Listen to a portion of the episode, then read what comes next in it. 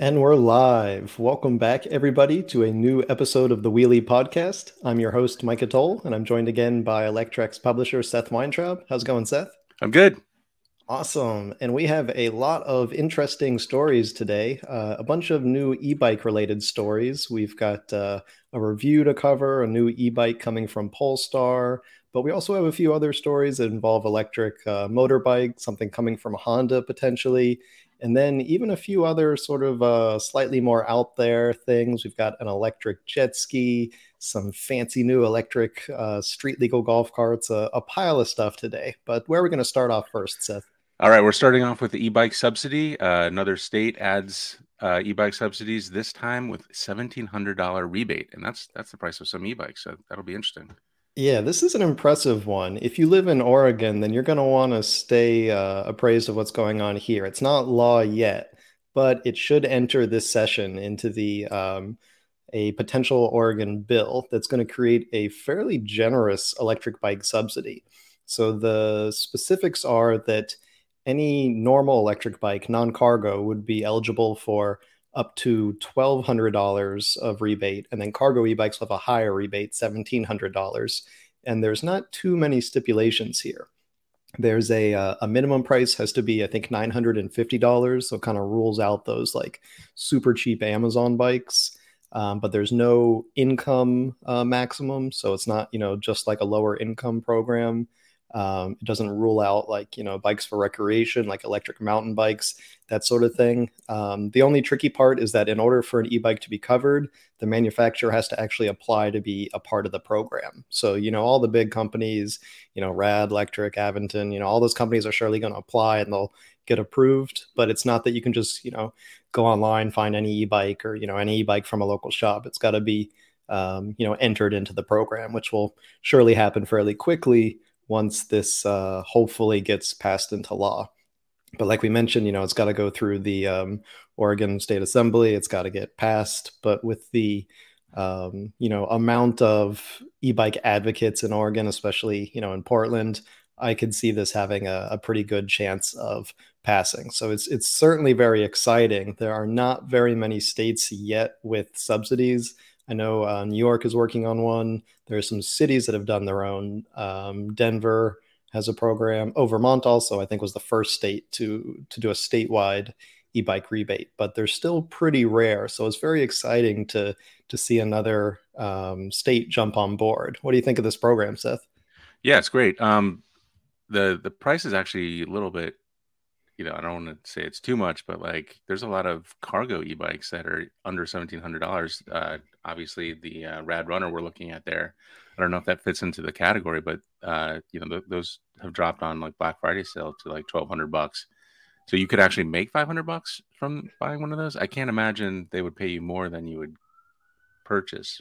Yeah, so they they found a way around that. So they take the price of the e-bike and they subtract 200. So if it's under the 1200 or 1700 dollar, then it would be the price minus 200. So either way, you're going to be paying at least $200 here. Yeah, I mean 200 bucks though for, you know, a lot of really high quality bikes. Like that would make the Lectrek, sorry, the Electric, uh sorry. Uh bike uh 200 bucks. That would make the Rad Runner 200 bucks. Um I think uh, Juiced uh, um, would that's what's what's their base model again? It's not called the uh, not the Scorpion, the uh, the Scrambler or the Rip no, Racer. Rip Racer. Rip, Rip, yeah, yeah, that's it. Rip Racer. They've been selling for about a thousand, so that would be two hundred bucks. A lot of really good products there uh, that you could get for two hundred bucks. I I imagine i would be a little bit worried uh, that people would take advantage of it. I'm sure there's like a one bike per person limit or one bike per uh, family or whatever. Yeah, one of the stipulations actually was also that you have to keep the bike for a year. I don't know how they enforce that, but the idea is that you don't just buy it and then you immediately sell it like on eBay to someone outside of Oregon. Right. Yeah, and I'm sure people in Portland would be like, "Oh, it's just right over the border to Washington." Uh, so I don't know. I, I, don't know if they can enforce that, but um, it should be a good program. I kind of think that uh, you know I hate to say this, but I kind of feel like a lower um, amount should probably be the you know the end result, just just so that this isn't taken advantage of, and then you know anti e-bike advocates are you know just point their fingers. Look, that everybody took advantage of that, and nobody got e-bikes. They just sold them. So I don't know. Uh, it's almost too good to be true. I guess is my my take on that one. But uh, good good that they're doing it. Um, I love that uh, Vermont. Uh, I think New York. What are the other states? Um, I think Vermont and New York are the only ones that are statewide at this point, but we've seen uh, a Denver program. I think Atlanta was considering something. Um, but so far, I think those will be the only two statewide ones. All right. Um, all right. Let's move on. Uh, Polestar to launch its own electric bike as more companies explore e bikes. Yeah, it's interesting because there have been a lot of car companies and, and also some motorcycle companies that are really exploring this e-bike avenue. And uh, I think it just comes down to companies realizing the the huge sales volume of e-bikes. But the latest here is Polestar, which is uh, Volvo's electric division. And they've they've actually done a bike project before. What you're seeing here, if you're watching the video, is their uh, collaboration with Allebike and they did a pedal uh, full suspension mountain bike, and they're going back to uh, I guess it's pronounced all bike, maybe alley bike, and uh, they're they're going to work with them again to create an electric uh, some type of bike. We don't know if it's going to be a mountain bike or a street bike or something. I thought they were but, working with Cake. Isn't that a Cake? No. So they also work with Cake, um, okay. but in that case, it's more of like a partnership to like sort of combine Cake's electric motorbikes with Polestar vehicles. Like on that oh, one, right. they've got the the moped that can charge from the uh, Polestar, so you could like sort of use it like a dinghy. You know, you drive to the edge of the city from the suburbs, and then you continue on on your little electric two wheeler. But this would be like an actual Polestar branded uh, product as opposed to just like a cake on the back. Right.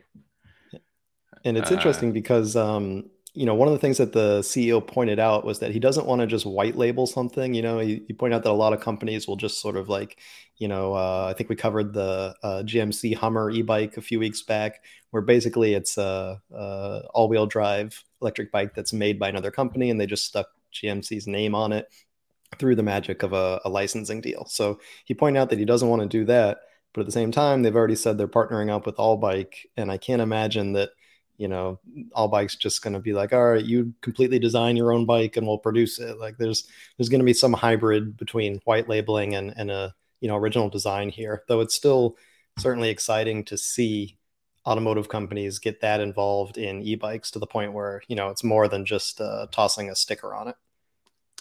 Right and it was kind of nice that uh, polestar at the beginning didn't just say hey this is a polestar bike and slap their thing on a cake bike or you know what I don't guess they're not bikes or mopeds.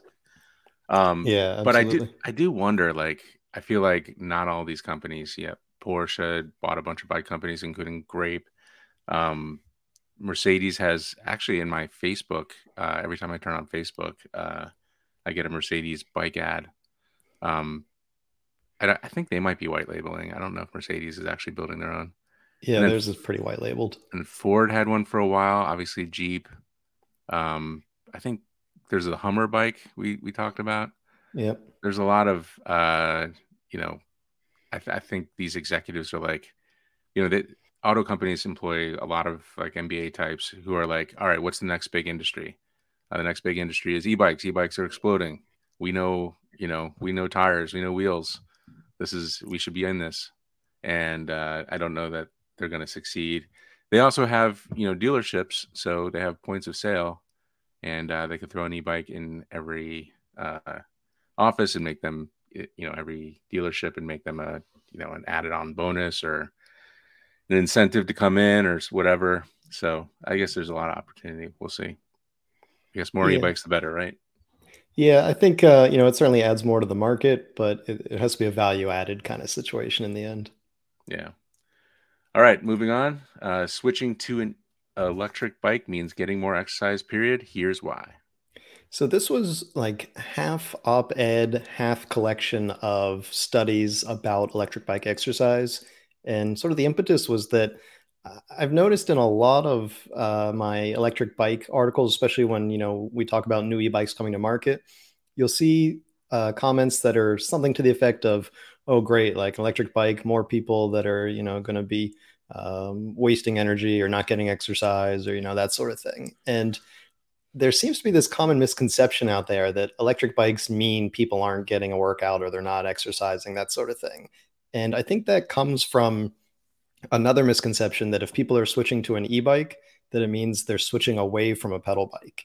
And what we found is that almost never happens generally when you talk about switching to an e-bike if it's for transportation it's usually someone who wasn't biking before. So they're you know getting out of a car or they're taking an e-bike instead of a bus so that they can get you know on their own schedule and get all the way to their destination. Or if you're talking about recreation it's someone who you know didn't go out and ride trails before didn't go riding along the beach path that you know they stayed home and watched netflix kind of thing. So it's most of the time you're, you're talking about people that are, are getting on an e-bike as opposed to some other form of transportation or just living a more sedentary lifestyle. And so when you look at moving towards e-bikes and all of the different studies out there that compare e-bike exercise to uh, pedal bike exercise, what you see is that even though like mile for mile, you get more exercise on a pedal bike, in the end, e-bikes often provide almost as much exercise. Uh, I'm sorry, e-bikes, and that's you know not talking about throttle-enabled e-bikes because if you just throttling along, you're basically riding like a motorbike. But when we talk about pedal assist, where when you you know have to pedal some and then the motor kicks in, what all of these studies find is that they result in increased heart rate, increased calorie burn, and uh, improved cardiovascular health. So when we talk about switching to an e-bike, whether it's for transportation or recreation, it is almost always going to result in someone getting more exercise not less. And I think that that's a, a, big part of this misconception that people think, you know, oh, electric bike that means someone's not doing work when really it's it's the opposite. They're probably doing much more work and getting much more fitness in the day than they were beforehand. And Seth, I know that you ride pedal bikes, you ride electric bikes, and you cover all sorts of transportation. So I'm curious your thoughts on it. Yeah, so um, my daily driver is a uh, pedal assist uh, level three bike and I go the same distance that I would normally go uh, on a pedal bike. And honestly, I haven't ridden a pedal bike in a while, but um, I just go faster. So, uh, you know, normally when I would go 15, 20 miles per hour, I go, you know, 20 to 25 miles per hour um, with a pedal assist. And in reality is like, it really helps with the hills. So I'm more likely to bike ride anyway. So and in you know frankly like i like pedaling and people who like pedaling are going to pedal and they're going to you know go as fast as they can. And i think uh you know the pedal assist is actually just adding like a little rocket booster to your back. It's not really uh unless you're using a throttle um it's not it's not taking away any exercise. It's just getting it's just moving you faster to where you're going. Um and i would add like even the throttle stuff you know you're balancing yourself you're using your side muscles you're you know you're driving down the road, it's a little bit harrowing sometimes. So your heart rate gets gets moved up a little bit, um, and you know it's it's better. Like just even going on a moped without pedals is probably better for you uh, than you know sitting in a lazy boy, you know, with a metal sheet wrapped around it, um, which you know is a car. Um, I think uh, you know two wheels is better in just about every way. So uh, yeah, I agree with the study. Yeah, absolutely. That you know, now that you mention it, I would be fascinated to like do a throttle ride and then check my Fitbit data afterwards and see what my heart rate is compared to either just like, you know, sitting at the desk on the computer or doing a pedal assist bike ride. Cause it would be interesting to see, you know, I definitely feel like when I'm throttling around, my heart rate's up a little bit from the adventure, but it'd be cool right. to see the data. Yeah, and you you you are throwing your body around a little bit with the balance and the the core strength and uh, you know, putting your feet out and and uh, the handlebars and everything. So there's probably something there. Yeah, we gotta look into that. That's interesting. All right. Uh, ooh, Himiway Big Dog uh, electric bike review, a cargo bike, e-bike that's more like a moped.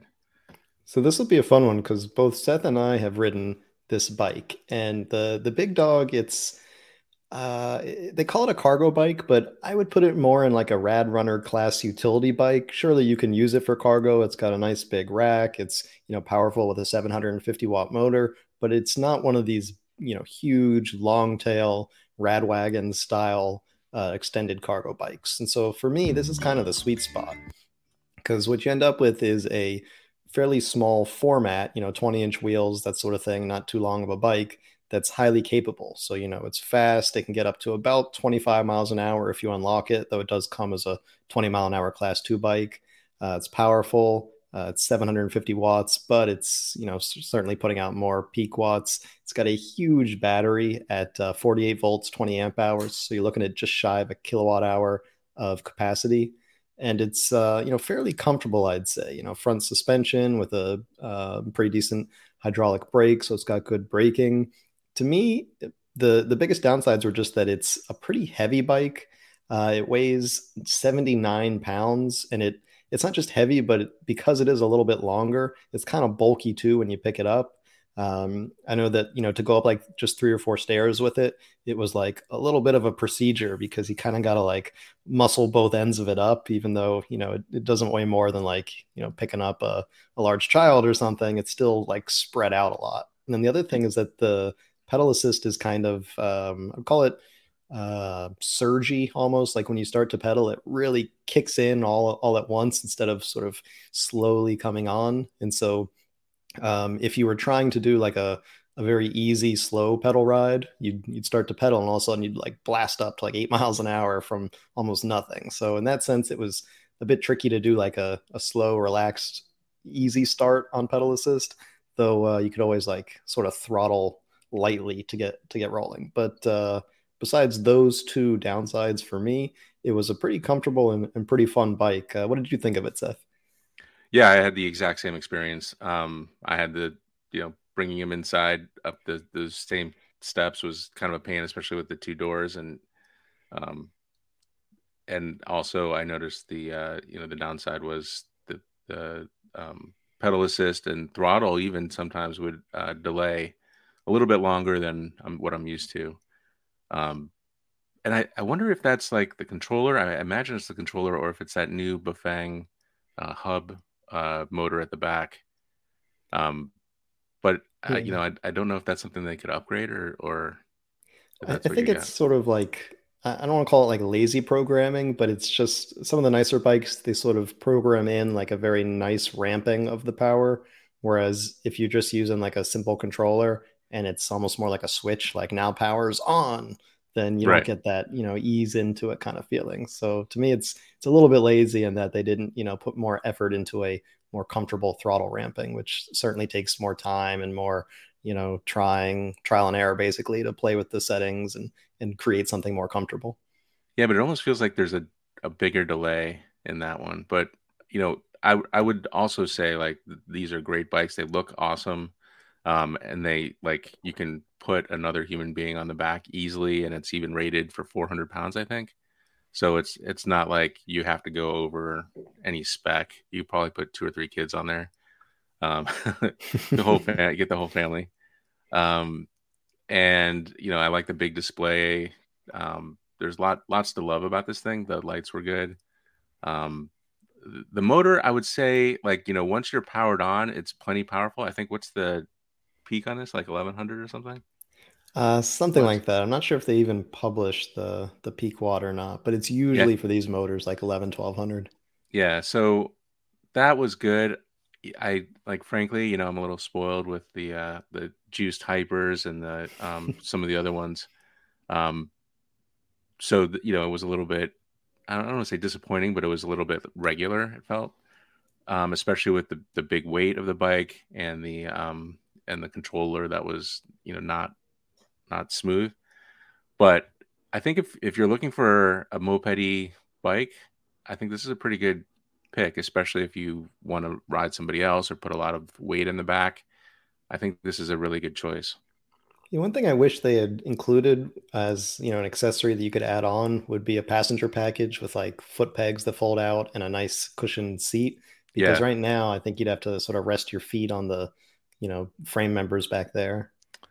Yeah, do they even have a package you can buy like a you know like a hundred dollar you know little handlebar cushion peg combo? I don't think they do. Um, not that I've seen on their site. Um, and I think that's you know really what they're missing would be like an official you know because you could like throw a pillow back there or something, but especially the foot pegs is where it's at in terms of uh, making someone feel really comfortable and giving them a safe place to put their feet.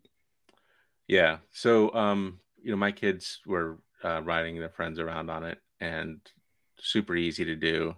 I rode my son around on it a little bit. Um, no, like no stress at all about that in the back at all. Um, so, like, you know, my my big takeaway is like, great bike, uh, but you know, there's a lot of things to think about before you jump in there. Um, and you know, I I hate to say it, but I also like the uh, the step through design. Um, you know, I can get my leg over a, a seat still, but sometimes it's kind of nice not to have to, uh, you know, hitch up the pants a, a, little bit to to get the legs going. I, I um, love step throughs. I've like yeah. fully committed to that. Like it's just to me that's like the right way to design now. As long as they reinforce it and make it strong enough, it's just so much nicer to get on and off. And especially if you have kids or or a cargo back there that is even higher and even right. harder to throw your leg over. Like right. I'm in love with step throughs now. Yeah. And and did you um were you able to like kind of test the the range? Because um I never even got the like probably rode like 10 or 15 miles and it never even went down like one battery thing. Yeah, I was exactly. Like, yeah, so I don't even like this thing seems like it could go quite a bit with a kilowatt. Yeah uh, my wife and I were riding. We probably did like 20 miles, and maybe we got like one more notch down on the battery. But you know, okay. for over two days, we didn't even have to charge it. Like it just wasn't even a thought. Like, oh, better charge it to make sure we have enough range. That's how big the battery is. Yeah, that's kind of nice. And uh, we actually brought these down from Vermont to New York, and um, we took the because it, they are heavy bikes, and we do have that uh, Hollywood rack that um, I think a bunch of e-bike sellers sell. Um, and we did a post on it earlier. Um, but I, I didn't want the batteries to uh, be hanging out the back, so we took the batteries off before we put them in the uh, the back of the uh, um, car, and I think that helped a little bit. But it was really easy to get the battery in and out. Usually, you know, like I, I hate to keep bringing up juice, but those batteries are a little bit, you know, chunk. where these were just like you know in and out pretty easily.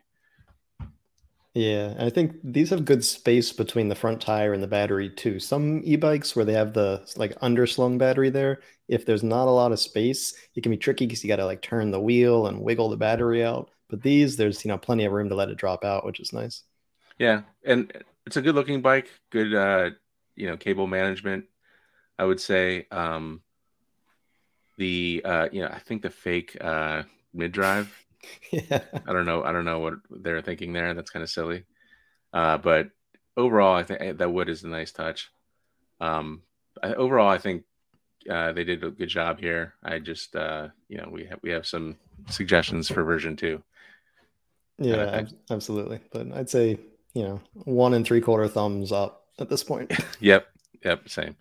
All right, moving on. Honda files uh, trademark for electric Motocompacto likely a tiny e motorcycle. Love that idea. So, if you're not familiar with the original Motocompo that Honda made, it was a uh, tiny little motorcycle. That's what's in the top picture there, actually. And it was built so that it could fit in the back of a Honda, um, I think it was the Honda City. It was one of these little, like, you know, hatchback uh, cars from the 80s that they made. And so that was like really a dinghy for your car, and that like your car carried its own little motorcycle in the back. And it's a it was a really cool concept, but you know it's a gas motorcycle, so like it's leaking oil and it's hot, and you know it's not the ideal vehicle to put inside of another vehicle. But Honda might be rectifying that now because they've trademarked now in two different countries Motocompacto as an electric scooter class uh, trademark. And so it looks like they might be preparing to reproduce this tiny little uh, car trunk sized motorcycle in an electric format, which would be a really cool way to incorporate an electric scooter into a car. Of course, you could always get like a you know standing razor type scooter, uh, electric scooter, and put it in your trunk. But the idea that the same manufacturer would be producing both of them and they'd be designed to sort of nest one inside the other is a pretty neat concept and it would probably mean that you'd be able to charge one from the other. Even if you know like they put it in a gas powered honda they probably put like a you know charging port in there so that you could charge it from the alternator while it's running. But if you know when they eventually get around to electric cars they could have it charge right off a, an ev battery. That would be a pretty cool concept too. But of course, this is just a trademark filing, and so it doesn't mean they're going to be producing this. But the fact that they've now filed it, I believe, both in Canada and the US with the um, uh, United States Patent Trademark Office and the Canadian Intellectual Property Office, is a pretty good sign that they're at least really considering this, which to me is promising. Yeah, I mean the fact that they're even thinking about it, and you know, you mentioned earlier the uh, the boat and dinghy uh, situation. Maybe this is something that uh, it'll be part of future cars.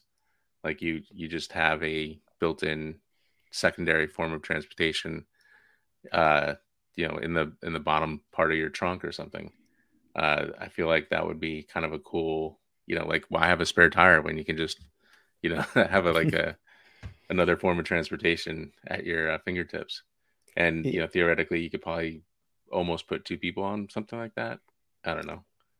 Yeah, and I think when you consider that a lot of cities are also starting to close off big portions of the city to car traffic, like we see many, you know, like Paris is considering closing off a huge portion of uh, the center of the city to cars, and many other cities have, have either done this or are contemplating their own uh, street closures. Then this idea gets even more validity because you know you drive as close as you can to the city. And then maybe there's these big parking lots just outside of the city or like just outside of a ring road. And then you get to take your scooter the rest of the way in. And to me, that's the best of both worlds. Yeah, and um, you know, like for very popular cars, let's say um, like the Tesla Model Three, there's a in the Model Y as well. There's like a an area below the trunk. I wonder if you know something like this, or you know, I, I I'm trying to think of really compact bikes. I wonder if anything would actually fit down there, or if it would make sense for a third party to build around uh, that, you know, those those dimensions, just so you could have a bike at at in the back of your car at all times. I mean, um, there's a another thing for a Tesla that it's called like a test mat where it turns your Tesla into like a, a sleeping quarters where it's a mattress and it's got like shades for all the windows and pillows um, and it fits below there, so you can always have that. I wonder if you know that would make sense for a product. Um, maybe we should go hunting for a small bike and you know see if we can make something like that. Might be worth our worth a little bit of time. Imagine if Tesla did it though. Like if they made their own. Wow, that would be like game over. Yeah, and there was an interview this week um, where Tesla's head of design, Franz von Holzhausen, um, said that he's a big biker, and I was like, well, if you're a big biker and you're the head designer at Tesla, what what's taking so long? You know, like come on, get it together. Uh, so we'll see, we'll see, we'll see. All right. Um, moving on. I've ridden every electric motorcycle out there. Here's what I discovered. So uh, I'm pretty proud of this, but like just to head off the the most pedantic of our viewers, there are a few electric motorcycles I haven't gotten to. There are a couple like um, outside of the U.S. that aren't here yet, like the Stark Varge, the TS Bravo, and then there are a couple uh, U.S. Uh, models that are like super boutique or are in questionable production. Like Tarform has made a few, and Lightning is like no one's really sure how many they've made. I've never seen one in the wild, but for the most part, any electric motorcycle you can buy in the US at this point I've ridden, and then a few that you can't yet, like the Del Mar. And I won't go through all these because it's a decently long list at this point. But if you are interested in any of these models, I recommend checking out this post. But I think the takeaway message here, though, is just that at this point, we've reached so many different models that fit so many different types of use cases that it's almost like, you know, at this point, it's worth reconsidering a, a, motorcycle license for so many people that are looking for something that's like a, a commuter level bike or even something slightly more powerful, but haven't really considered themselves like a you know a quote unquote motorcycle person before. Because you know I feel like there used to be this you know different type of, of view of motorcycles and, and motorcyclists of this you know biker culture and that sort of thing but with the advent of so many new electric models that their purpose isn't so much like you know riding to a, a, biker bar. It's more about the utility about the practicality and the efficiency that it's just opening up this this whole world of of motorcycling to so many more people that didn't see themselves as a, a motorcycle rider before and that includes everything from like far out there uh, cake models that combine like really interesting designs with utility um, I think I included a picture that uh, Seth got of me actually wrecking one of those cake. Where's bikes. my image credit, dude? Uh, I think it's in the, the fine print. I'll have to make sure. I'll, I'll make it a little okay. bigger next time. But so there's there's just so many things out there, and then you get to the higher end. You know, you got like these um, zeros, uh, Harley Davidson live wires. I guess it's just live wire now. Energicas that are you know uh, full racing sport bikes, and just everything in between. You know, electric scooters, Vespa style scooters, and there's just there's so many options out there, even in the U.S. market, which is like the smallest motorcycle market and the last to electrify that at this point it's like you've got your you know pick of the litter so to me this is just a really exciting time for anyone who's ever considered you know a little bit more power than electric bicycle and is like motorcycle curious so i am motorcycle curious i would say um, but the problem is i don't want to have to take my test on something with a clutch and a kickstart and so am i still not like when I can take my test on a, a zero uh, FX, then I'm ready. So, what is uh, what are, what are my chances here? So that's I think one of the biggest holdups at this point. You, have hit the nail on the head there. That I, I'm not personally familiar with anywhere where you can take the test on electric. I'm sure there are some places if you know you don't need to do a whole class.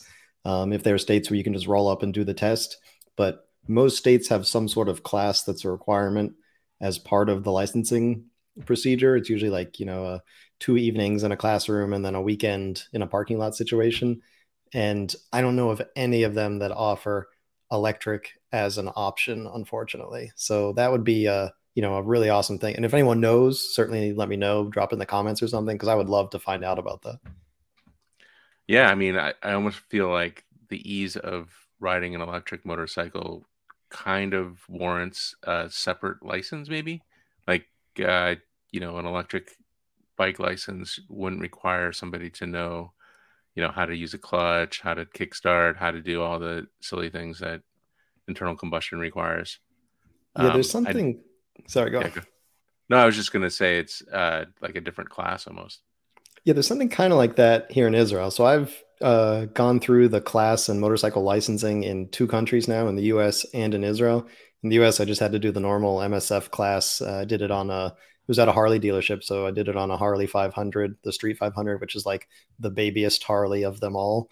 Um, but in Israel, they've got different licenses, and one of them is a combined uh, scooter or sort of automatic motorcycle license, and it's a shorter course I think you can do it in actually one um, course or like one session that's like an hour or something, and then an abbreviated test. So in that case, you know, if you're not interested in learning to shift and how to use the clutch and everything, you can actually do it on a scooter, but it's still not electric. So it's it's part of the way there, and it's like you know a lower level license if you're just not interested in in the stuff that goes along with riding a bigger, more powerful gas motorcycle. But it's it's not to the point where they have electric scooters or motorcycles there. But I can see it coming, especially here where you know there's a lot of options for electric motorcycles and scooters already. But even in like a fairly progressive electric vehicle environment, I still haven't seen uh, an EV motorcycle test option. Well, so how about that scooter license? Is there a separate scooter license that could kind of be used uh, to get a electric motorcycle license?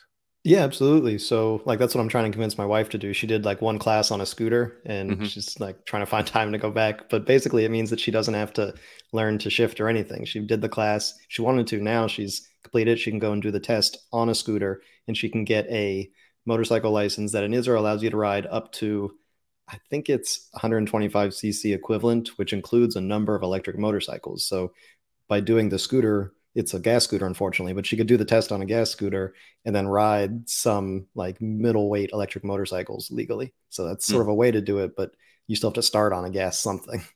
Yeah.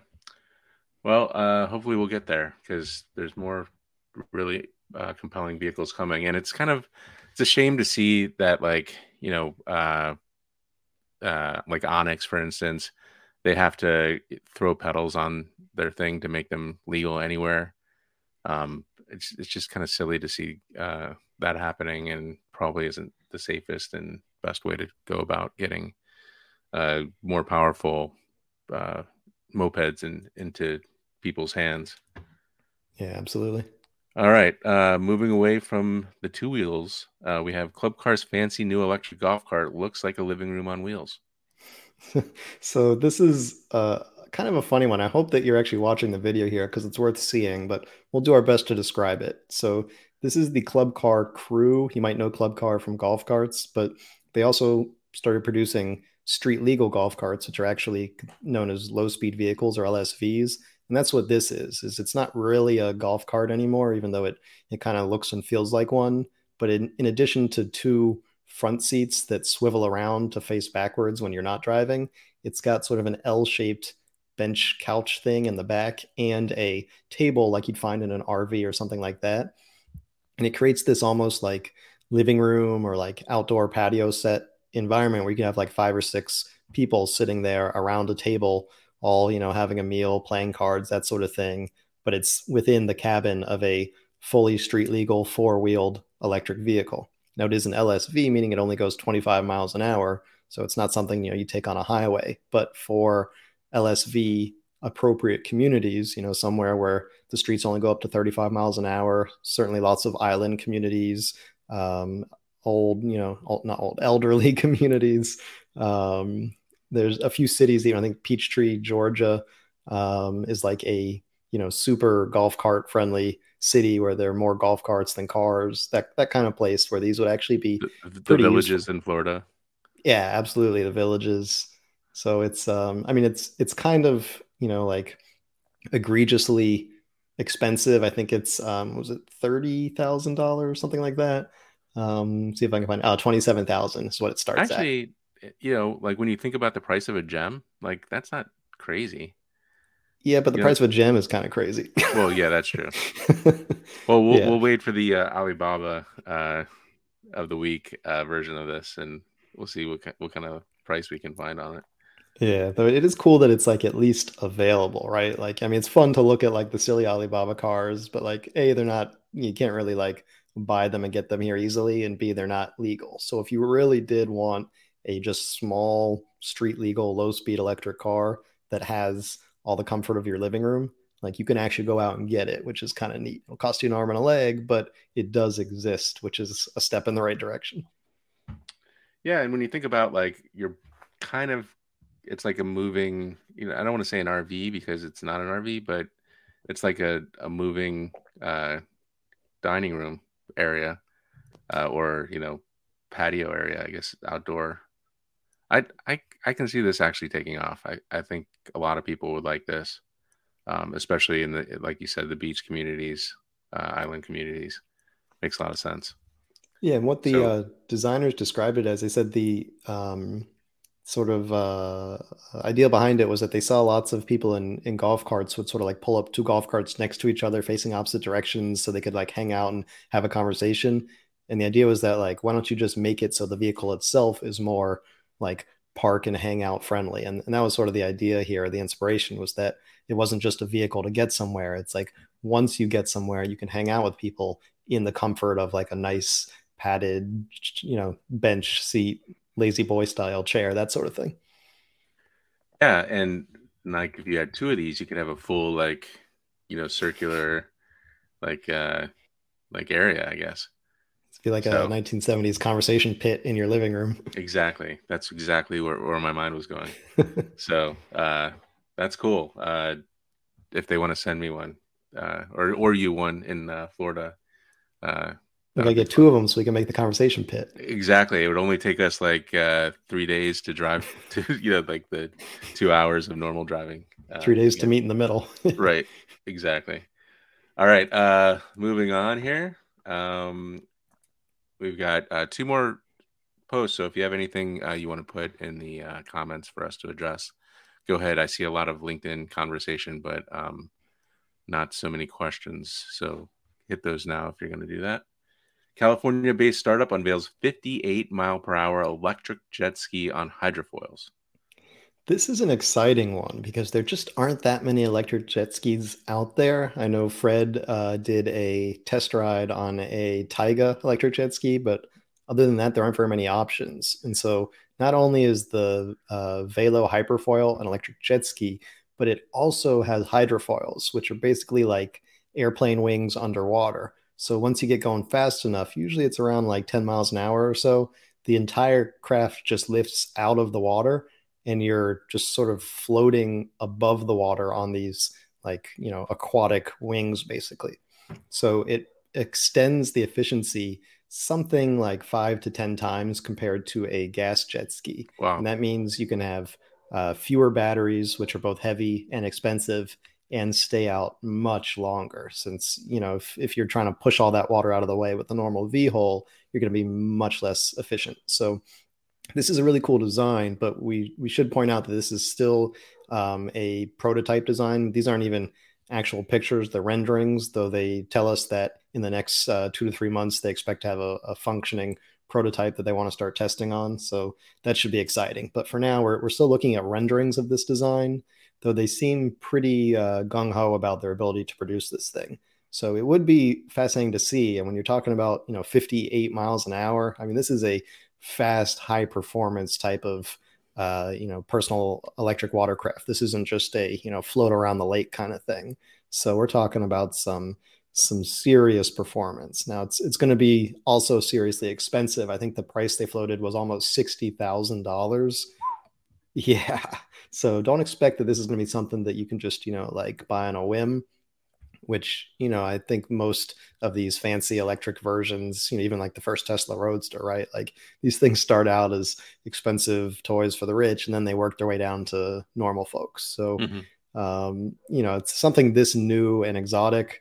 I don't know if sixty thousand dollars is you know fair, but it, it's certainly you expect it to be expensive. But I am very impressed by the idea here, and if they can actually get something working in the water in the next three months, like they say, then that'll be also be an impressive timeline. So definitely looking forward to that. You know, I could actually see this like uh, you know, like Wall Street bankers who live in New Jersey. They want to take this across the Hudson every once in a while. I feel like that would be a easy sixty thousand dollars to to justify because you know you, you would turn your commute from you know an hour to like a matter of minutes um, wow, I hadn't even thought of commuting on this. You're like on a whole nother level. Well, you know, I, am on the Hudson River, so like the whole half of my, you know, radius of whatever is across the river. So I'm always thinking with the water, you know. Um, so but hint, hint, you know, to you, the company. yes. Uh, so you know, you got water in a lot of places: San Francisco, Miami. Um, you know, Miami to, might have like a lot of uh, wealthy folks who want to go 60 miles per hour across the the the bays to get to their uh, their next uh, house or whatever. So um, yeah, I can see a use for this. I think uh, I think there's probably a pretty like pretty big market if this. I mean, if they're still in the renderings stage, I feel like we're not we're not going to get one like this year or next year. Um, so we'll see. They claim yeah. it. They yeah. said February, so we'll see. So they don't have like even a prototype, like a physical prototype, and they won't. They don't have one to show. They might have. They said they want to start testing uh, mm-hmm. around February. So um, if they're potentially going to invite journalists to test in February, it could be they've already got something that they're, you know, still working out the kinks on now. But uh, uh, all we're seeing so far are renderings. And where are they based? Uh, San Francisco, I think. All right. Yeah, California based startup Boundary Layer Technologies. All right. We'll have to keep an eye on that. Sounds uh sounds like fun, even if it's a little pricey. Although 58 miles per hour, I feel like you know you hit something then, and it's it's no longer like silly splash into the water. It's more like uh, you know, Coast Guard rescue kind of situation. yeah, water is pretty hard at that speed. Right. All right, I bought this five seater electric boat on Alibaba for a thousand bucks. Basically, am I crazy? Of course not. I'm super excited for this, folks. So this is my second big Alibaba purchase. Uh, the first was an electric mini truck, which you guys might have seen before. It's kind of gone around the internet a couple times. And based on the fact that that actually went pretty well, I decided to try my luck with this five seater electric boat. It's a 14 footer it's got a 500 watt motor, though that's a continuous wattage. So we're probably talking like, you know, a thousand watts peak, which not super powerful, but they claim is enough for five knots. Uh, we'll determine that. and it's basically like a little, you know, probably like lake style boat. I don't think you'd want to take this out into like, you know, a bay or a gulf with any serious current. You're not But- crossing the Pacific in this thing. Oh gosh, that- I don't even know if you're crossing like a, a large river. Right. Yeah, but this thing, like, you know, as a sort of slow and steady pleasure boat, seems like it's going to be pretty nice. It's a five seater. It's got, um, you know, like a normal throttle. It's got a steering wheel. It's not like, you know, a little tiller on the back of a rowboat kind of thing. It's like an actual boat. It's got a canopy. Um, I want to add solar to it. So I asked the um, factory about how much weight it can support on the canopy they weren't sure. They said probably not more than 50 kilos or about 110 pounds, but it was kind of funny that they don't know.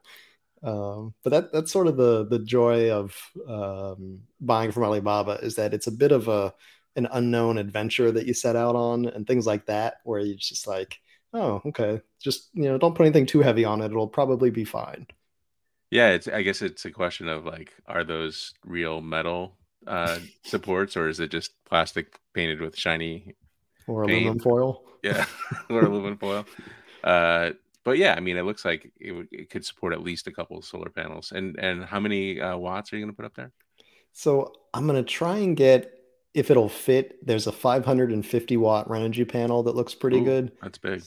Yeah, so I think, you know, if I put like a 550 watt panel and get like, you know, 350 watts or so, maybe 400 in really strong sun, then that would be, you know, a, a serious amount of input. If it's pulling 500 watts, then, you know, you're getting almost as much input as you are drain. You know, I actually know a, uh company that kind of pulls uh, extra panels from uh, solar installs. Like if you know you get a pallet and there's a couple left, they they pull those, i and they're based in Miami. So I should definitely get that information to you because uh, that might be a good way to get a, a you know a big rooftop solar panel uh, pretty inexpensively and easily.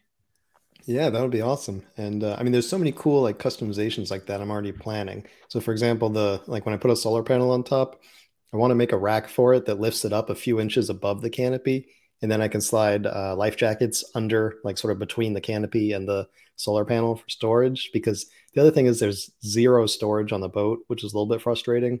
There's not even like a small hatch for putting like keys or What- anything. What's like below the steering wheel and on the other side there?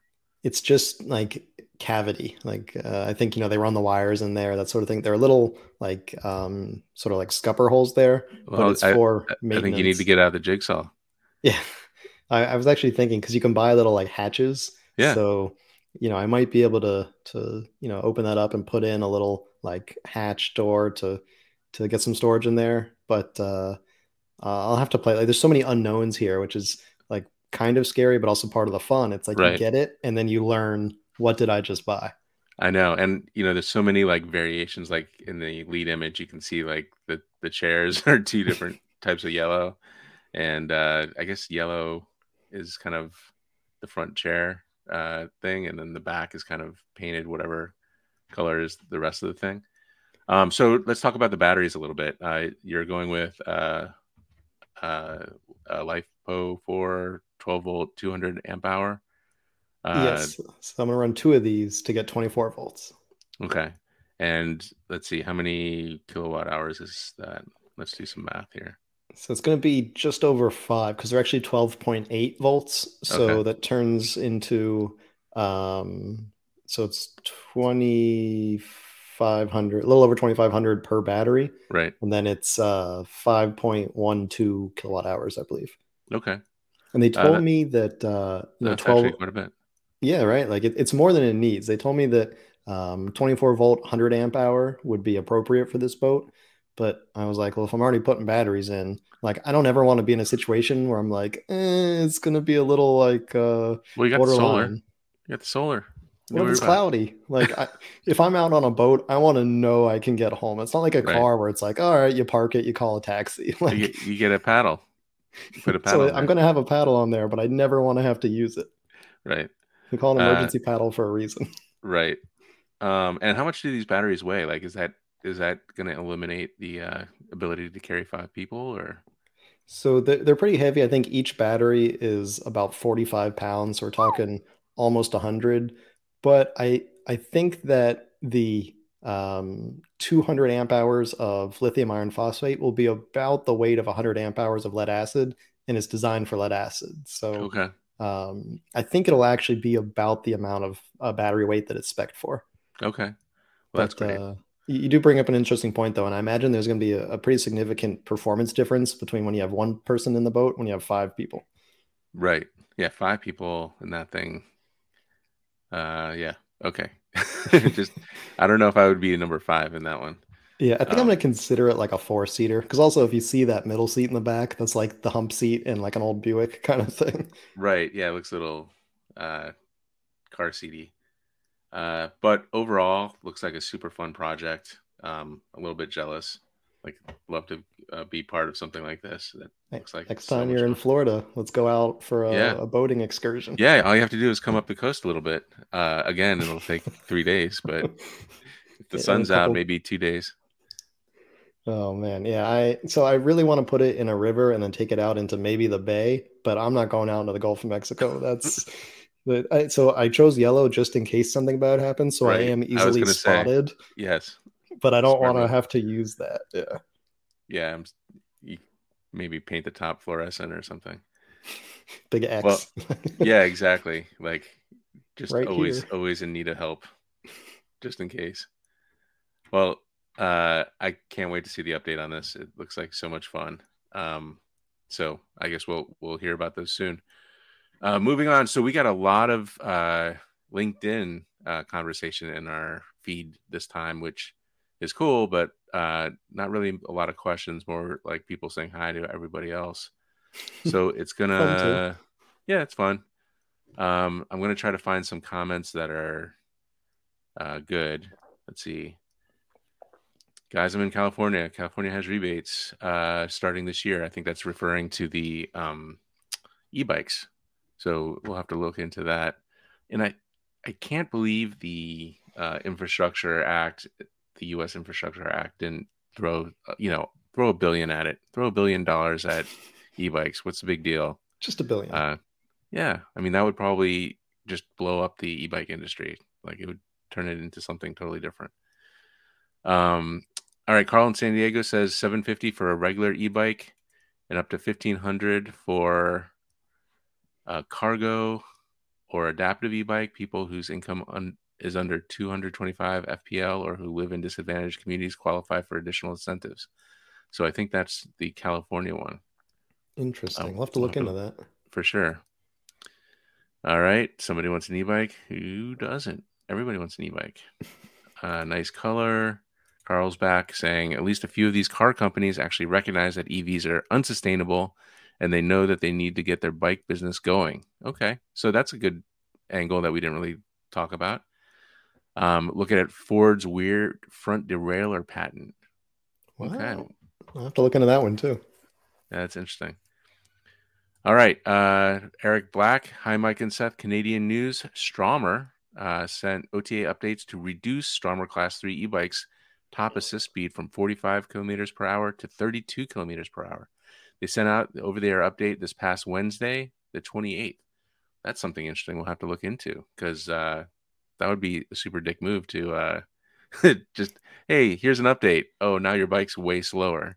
So Uh, speaking of that, you know who else did something similar? No. But it was by accident. A couple days ago, Super 73 accidentally pushed an update that removed throttle operation for everyone outside of the US around the Oh. world. Yeah, Jeez. like the click of a button, you had like tens of thousands, maybe hundreds of thousands of Super 73s that the throttles just stopped Are they are they going to fix it or Yeah, there were they might have already fixed. I mean, it was like two days ago. They were like immediately they put out you know an update on Instagram and their socials saying like we're working on it. Very sorry, that wasn't what was supposed to happen. Jeez. But I mean, Yeah. I, I know a lot of places, Europe in particular, you're not supposed to have throttles. Uh, so was that kind of the idea? So I think that they were probably responding to like one country somewhere that you know Uh. was getting stricter or something. And that, that's exactly true. That most of these countries, you're not supposed to have throttles. A lot of them do, or they get a throttle saying it's for off-road use only, and they install it themselves. But they, uh, the company accidentally killed it like for everyone globally outside of the U.S. Yeah, that's you don't you don't want to do that. All right, Carl in San Diego's back. Uh, or uh, we're still talking about the uh, car companies doing uh, bikes, uh, or they couldn't get to where they wanted to go on a pedal bike, but the e-bike extends the range to allow them to get to their transportation destinations. I think that's the uh, kind of growing or going concern there. Um, let me see. The big dog, aka the Roman Reigns bike. What, what does that mean? Do you know what that means? Not not quite following. I don't know. Okay. All right. Uh, we have a doctor, uh, at least one plays one on LinkedIn, saying uh, it, bikes are very useful in the health sector and important to cardio exercise. Absolutely. So we'll, we'll believe that guy's a doctor. Um, can you use a Tesla coil on here for protection in bad neighborhoods? Hmm. So I, I was thinking, like you know, uh, the those cars that like roll coal. Like if you could have like a big Tesla coil on the back of your Tesla to just like zap the guy who's rolling coal next to you and just take out their whole like you know the, the whole electrical system in their vehicle. You know, it's like Um, a personal EMP. Yeah, kind of. And uh, you know, if they're gonna roll coal on you, you're gonna zap them, turn their uh, electronics into. race. Oh exactly. Uh, all right, Carl, San Diego, uh, Universal Foot Peg add-ons sound like a good side gig opportunity for someone. Yeah, man. Like uh, there's it. a lot of product op- uh, opportunities. Uh, we're seeing them all the time, and we're actually pretty tempted to get into some of them. Secret for now. All right, uh, Nico D. The Bowhead Trike is interesting. So this is a tadpole tilting system. I don't know what that is. I, Yeah, I know they have those tilting bikes that. Yeah, I don't know. Have to look that one up. All right. Uh, is that fake mid drive a placeholder for an actual mid drive motor? Maybe that was the uh, the rationale there. There was they were going to make a mid drive, and they yeah, probably not. I don't know. Yeah, I know they put the controller there, so it's it's not unused. I just think that, you know, if they had to have a little box to access the controller, they might as well make it look kind of neat like a mid-drive. Yeah. All right. Uh, somebody, Carl's not in uh, favor of our little dinghy bike uh, idea. Finding ways to pair e-bikes with cars is regressive. Carl, you're not entirely wrong. I, I kind of agree with that. That's just adding a little bit of complexity, but as an option, it may be for for edge cases. I think it's still Yeah. cool to think about. It depends on your perspective, yeah. And uh, the first zeros were closer to an e-bike than a hundred uh, or thousand cc motorcycle. I feel like that might have been their sweet spot because to get high power, still short range motorcycle, the price is too high. Yeah, I would say, I mean, at this point, they're so far into the high power stuff that I don't think they'll ever go back to that. And and Carl's kind of word here is I would I was sad to see Bramo and their six speed transmission go away. There could be a place for an underpowered, under torqued motor that gave higher range via gearing. Bramo tried too hard for performance. All right, Yeah. back with uh, LSV, known in California as neighborhood electric vehicles. I think a lot of the U.S. is known as neighborhood electric vehicles. You know, NEVs, so the the federal law lists uh, a classification for LSVs, so that's sort of the official designation, and NEVs is like a colloquial type of vehicle, but uh, in the federal law, it doesn't actually list NEVs because you could also have gas-powered vehicles that qualify under that law. It's just at this point they're like 99% electric, so they're technically two different things, but they're usually interchangeable now. Yeah. All right. Uh, we're talking about the little golf cart uh, RV thing.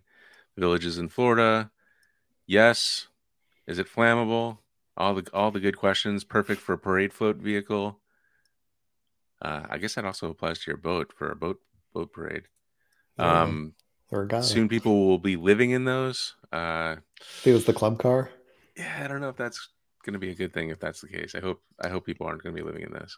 And you know, it's like van life, but like Very slow van life. kind of like yeah all right uh nico d above 400 watts you should need a license for two-wheel bike just like for tradi- traditional fuel engines seems a little arbitrary 400 watts is actually a lot of power so maybe under that i don't know two two kilowatts uh, what kind of sound system does that thing have? Uh, I think it's you know you bring a boombox, right? Uh, I guess it depends on what we're talking about at this point. Um, all right. So does it do hills well? I, am imagining we're talking about the uh, the condo on wheels. Is that? I think so. Yeah. I, I can't imagine it's got the best hill climbing. No. If if you need hill climbs, it's probably not the vehicle for you. Um, all right. So another Nico D says above 11 kilowatts, you should need a heavy motorcycle license.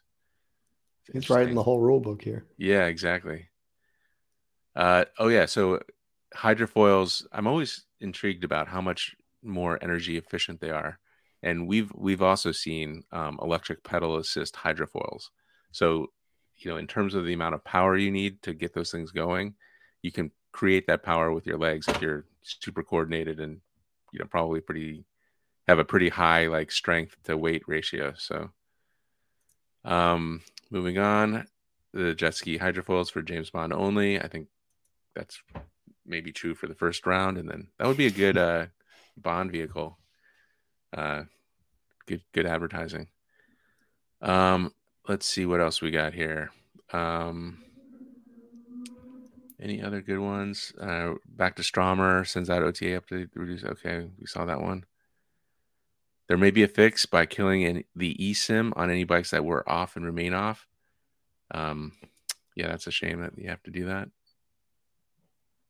And I think we're pretty much done with. Uh, we have Stephen Frolkjar, Twinkie from Germany is a good bike car mix. We'll have to look into that. And that's pretty much it. All right. So, a round of applause to Seth for sifting through that massive amount of comments. I think that might be more than we've gotten before on any yeah. other video. So, new, new record. Props for that. And uh, thank you, everyone else, for tuning in. Uh, be sure to check back two weeks from today. We'll be back with the latest episode of the Wheel-E Podcast. We'll see you guys next time.